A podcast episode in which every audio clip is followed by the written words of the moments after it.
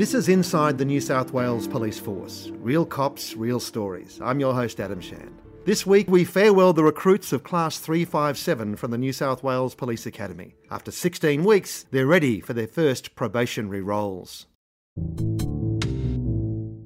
This podcast is sponsored by Police Bank. Police Bank is run by members for its members. That means they'll do more than any other bank to support you and those you care about. As there are no external shareholders, profits are returned to members in the form of competitive interest rates, products, and services, along with many of the additional discounts and benefits. What's more, if you're on the New South Wales Police Force payroll, we'll even send you your pay a day earlier than scheduled, one of the many reasons to bank with Police Bank. Police Bank's award winning unsecured personal loan offers competitive variable and fixed rate options all designed to be tailored to suit your needs and budget. From the latest in big ticket electronics, white goods, and household items to holidays, cars, boats, and bikes, Police Bank will assist you to find the best applicable rate on your personal loan. This segment is sponsored by Charles Sturt University, providing education for police and law enforcement. After 16 weeks on the campus of the New South Wales Police Academy, it's attestation day for Class 357. After so many mornings on a cold and lonely parade ground, the stands are full of family friends, dignitaries, and senior officers. Commissioner Karen Webb takes the probationary constables through their oath of office. Good morning, 357. Please, substituting your own name for mine, repeat after me. I, Karen Leanne Webb, do swear, do solemnly, sincerely, and truly declare and affirm, that I will and truly serve, our sovereign Lord the King.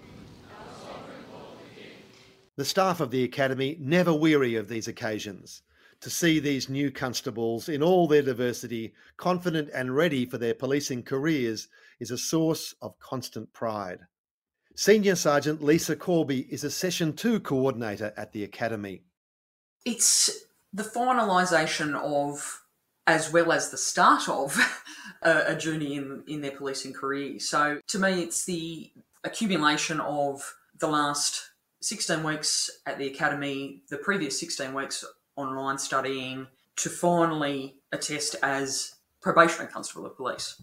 But it's also the start of the next part of really their real journey as a police officer. Yeah, and within days, they go from the cloistered environment of tertiary education and marching up and down, doing all the protocols, to suddenly being in a station and it's real. They're going out and doing calls. I mean, I don't know what I don't know what other course at university level offers you straight to the front line, straight to dealing with the public the way that becoming a police officer does through the academy system.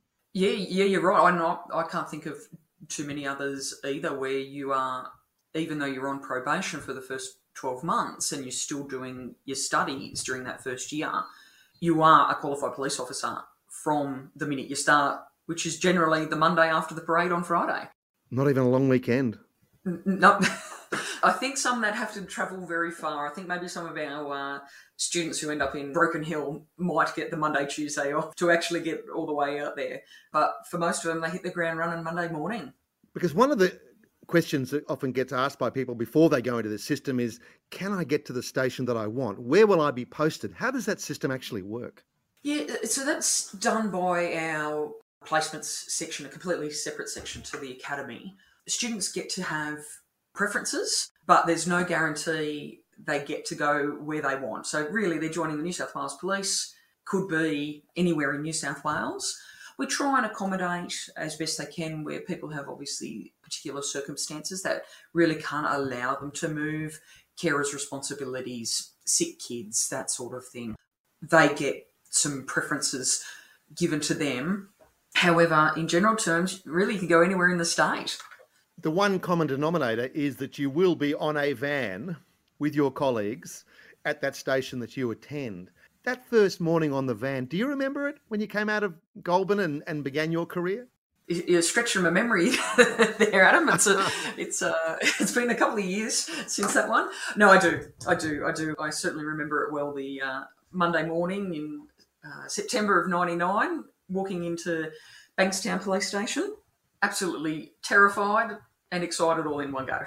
Yeah, and what was that first day like? Do you recall? It was uh, pretty much straight into it, as as best I can remember. We, uh, I can even remember the person who I worked with on my very first shift, and I can even remember the very first job that I went to. so a little bit of a car accident just at a set of traffic lights in Condell Park. It's amazing what you, you can remember sometimes of those little moments of day one.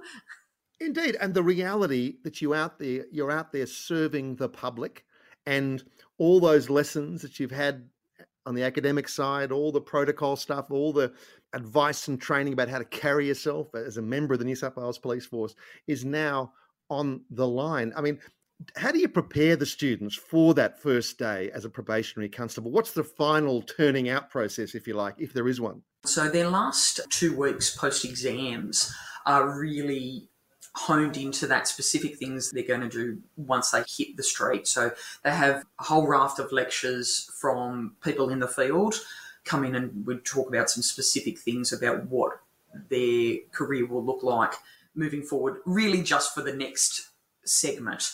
They also get to meet who, their EDOs, their education development officers, that they'll actually have at their station. They get to meet them which at least then they have a familiar face to see when they go to their police station on their first day.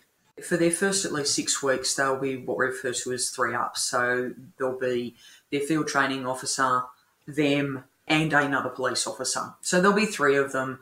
They're still expected to do the role of a police officer, but they will certainly have that support during that first predominantly the first six weeks, or until the time that, that they deem them at a stage where they've developed enough to then be two on a truck. They'll never be by themselves though for, for at least the first 12 months. So, what's that probationary period all about? What levels do they have to reach, as you say, to get to the next stage of being two up on a truck and, and eventually even one up? Yeah, so it, it's over three sessions. We refer to it as their year two studies. And what they'll do is, whilst they'll still do some academic work as well, they'll also do some work around what we call an operational portfolio. And each session they build on it. So for their first session, session three, they refer to as me on me being session two. So session three, they'll do things like they'll just observe and tick off having observed some of the activities being done. Session four, it goes to the, the next level of where they're observed doing it, but still with some support. And in session five, where they take the lead until such a time where they've taken the lead in all of the jobs that they will be expected to do as a constable, and then they move forward into confirmation. And how long can people expect to wait before they start to get the preferences they want? I mean, everyone wants to go to the dog squad or particular stations in Sydney, but it's not always possible. But at a certain point in time, the police force is not about keeping you in one place, it's a place where you can develop your career. What sort of opportunities to express yourself and your preferences in your career come up as you go through? Different ones at individual stations. So there's a three year tenure period that you remain at your station for three years to begin with. However, within that station, it's not necessarily three years of just general duties. Can be, but they have proactive crime teams um, and other sections that they'll get to go and look at.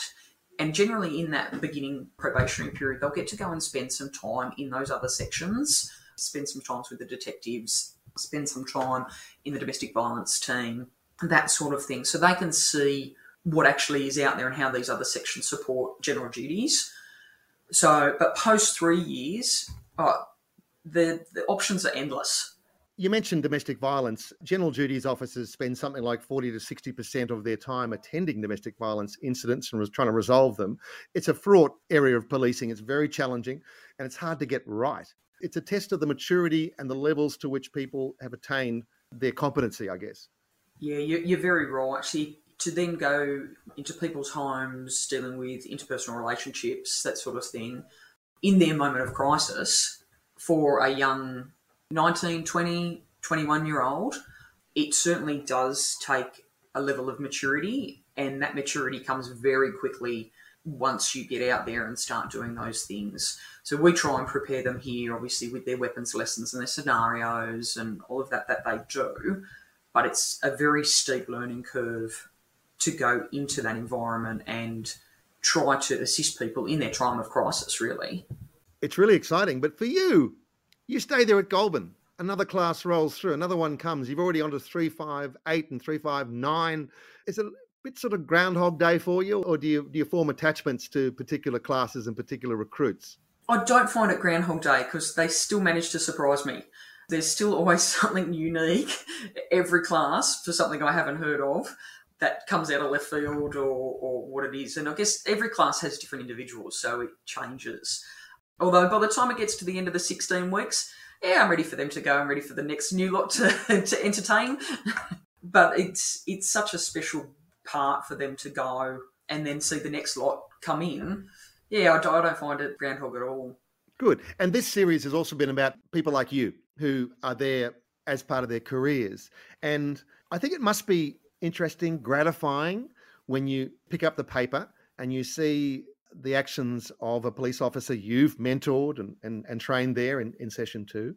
Does that give you a sense of pride when you see them going out into the world? Of course, that's proud to, to see. Anyone that I've worked with along the way that you see something special about is always something nice. Actually, even the other day, I, I got a phone call from one of the students that I tested in the December class 356, they were, just to check in and say, hey, Sarge, I'm still going well. This is great. It must be very gratifying. Yeah, very nice. I, have told him he needs to ring me when he gets his stripe. That's the next phone call, as in when he gets confirmed.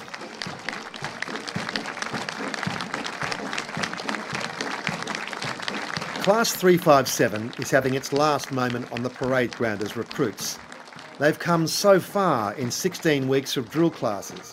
It seems like a different group to those who arrived four months ago.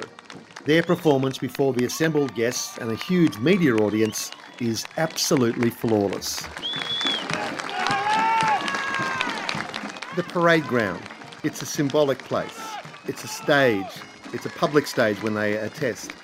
What does it symbolise in terms of police of the past, present, and future? I think in saying that, the, the, the past, present, and future, that's the, the big symbol is that every police officer from the probationary constable to the commissioner of police have been on that parade ground. Some are tested on the oval before the parade ground existed, but I think what's special is is that that is the thing that we all do and that we all share. To have that special moment on that one day of swearing your oath or your affirmation to become a police officer all occurs in that place. And it's that start of that journey for everyone regardless of what rank you are, what job you're in, whether you're a detective, whether you're general duties or dog squad, they all start there. That I will cause. I will cause. His Majesty's peace. His Majesty's peace. To be kept and preserved. Kept and preserved. And that I will prevent. And that I will prevent. To the best of my power. To the best of my power. All offences against that peace. All offences against that peace the oath is an important moment. Of course, you, you all know what's in it, but to hear the commissioner say it and for you to repeat it, what's the impact of that in terms of the commitment you're making to the people of New South Wales? Well, and, and that's where you, you're swearing it, isn't it? It's it's that moment of actually saying it out loud. We actually sign one as well, which is the formality part of it. The actual saying of it is the part that is special and that's what means something. And then that's where the state sees that that's what we're there to do uphold His Majesty's peace, which sounds now weird saying His Majesty's peace. So very used to saying Her Majesty's peace. The attestation ceremony is also a moment to farewell retiring police, including the protocol instructor, Sergeant Tony Wade. We followed through his last class, 357. After 40 consecutive parades as the parade sergeant, Sergeant Wade will now hand the pace stick to Sergeant Pearsall marking the completion of a distinguished career in the New South Wales Police Force. With the final drill move done, the attestation for these new police is over, and as one, they pitch their caps into the air.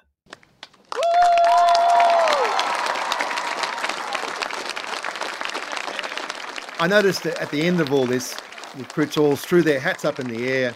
Sergeant Tony Wade went down on one knee. I thought he was going to kiss the kiss the tarmac, but he just put his hand down there, and you could see what that surface meant to him and what his sense of mission was while being a police officer. Yeah, definitely. There's a couple of little special photos there of, of that that have done the rounds. Just that that touching of of really what he saw as his parade ground, as well as all of ours. But it was just it was a special place for him because of his role. We've now got Sergeant William O'Brien taking over. The business of the academy rolls on. How are the next crew going? Yeah, really well actually. So 358, which are my class, we're right towards the end of them. They've been a great class, very, very lucky, very pleased with them. Then now we've also got 359 who are in the earlier stages. They seem to be tracking along quite well as well, which is nice. And there's always that box of tissues on the desk if they need it. And let me thank you for your contribution to the people of New South Wales through attention to duty and, and determination to make better police officers. It makes a difference. I hope you always remember that. And thank you for being a really important part of our podcast. Thanks, Adam. Appreciate it. That was Senior Sergeant Lisa Corby on saying goodbye to another group of new police. This segment was sponsored by Charles Sturt University, providing education for police and law enforcement. We're taking a mid season break now, and we'll be back soon with more stories from inside the New South Wales Police Force. Thank you so much for listening. To find out more about any of our products discussed on today's episode, search Police Bank Inside New South Wales Police. Alternatively, speak to one of the Police Bank team on 131 728. Inside the New South Wales Police Force podcast is produced by Piccolo Podcasts and Media Productions. Host Adam Shand. Producers Andrew Mensel and Courtney Besgrove. For New South Wales Police, Amy Hosking, Christian Schweitzer, Sergeant Emma Key, Sergeant Megan Knight, and Senior Constable Ash Bold. Original music by Anthony Bray and the New South Wales Police Force Band.